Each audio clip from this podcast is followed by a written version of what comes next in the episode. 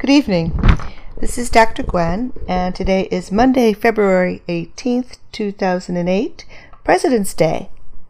I wanted to uh, get to everyone the recent changes promoted by APA regarding electronic references. And this actually came out in June 2007. And APA issued a document called the APA Style Guide to Electronic References. And it's an update to the publication manual, the 2001 fifth edition, specifically sections 4.16 or 6 pages 268 through 281. And I just wanted to give you a brief summary of these changes, and there's much more information available on the APA tutorial itself. The biggest one is a term that most of you will become quite fami- familiar with, and that's called the DOI.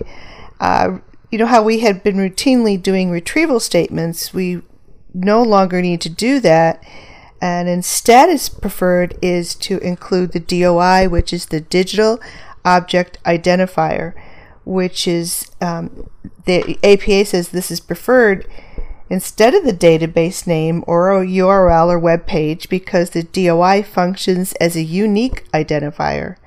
Most publishers are moving toward including the DOI on the first page of an article. However, for now, you will find them um, in an online database search report along with the abbreviated abstract if it's available. Once the DOI is set, it will you have an active link, and the reader will be directed to crossref.org, which is a web page you will become very familiar with. And again, there's more details about that on the tutorial. And there you can, once you get to crossref, crossref.org and, and, and uh, copy and paste the DOI into their search engine, it will direct you to where you can locate the article and or purchase the article.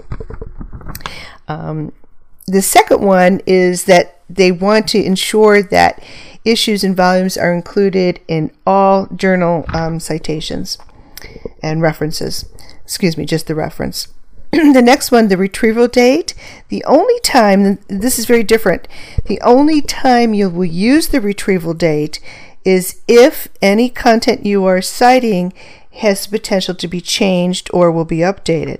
So in essence, whenever something is not is in its final form, or what they commonly refer to as the archive copy, you do not need to put in a date of retrieval.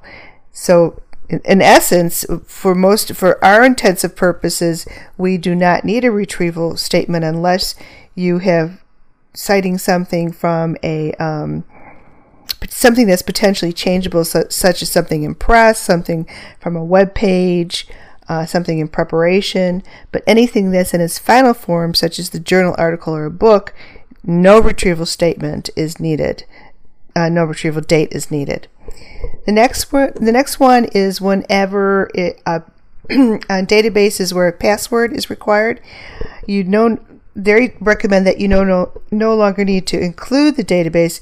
However, I recommend that you discuss with your faculty and that you do include the database for any article that you have retrieved from an online library database so that your classmates and faculty can easily locate the article. The next one is whenever you have, excuse me, open access or there's no password.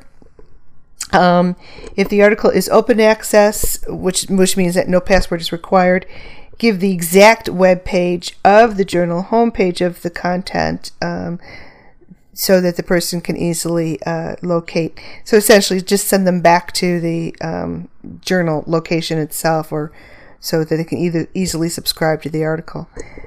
Uh, and web pages that use frames where you click on one side and part of the web page comes up on the other side.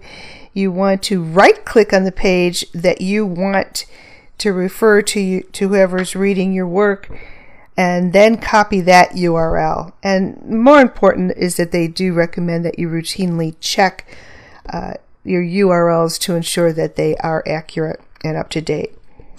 And another word that you want to become familiar with is the archived copy. And it's always preferred to cite the final version of archived copy or what they refer to as the version of record. Most journals consider the paper version to be the archived copy, whereas some scholarly journals that which are completely online, and because of this, the electronic version may be considered the version of record. That's all I have for you uh, for now, but there's much more information on the APA tutorial. And uh, thanks for listening. This is Dr. Gwen.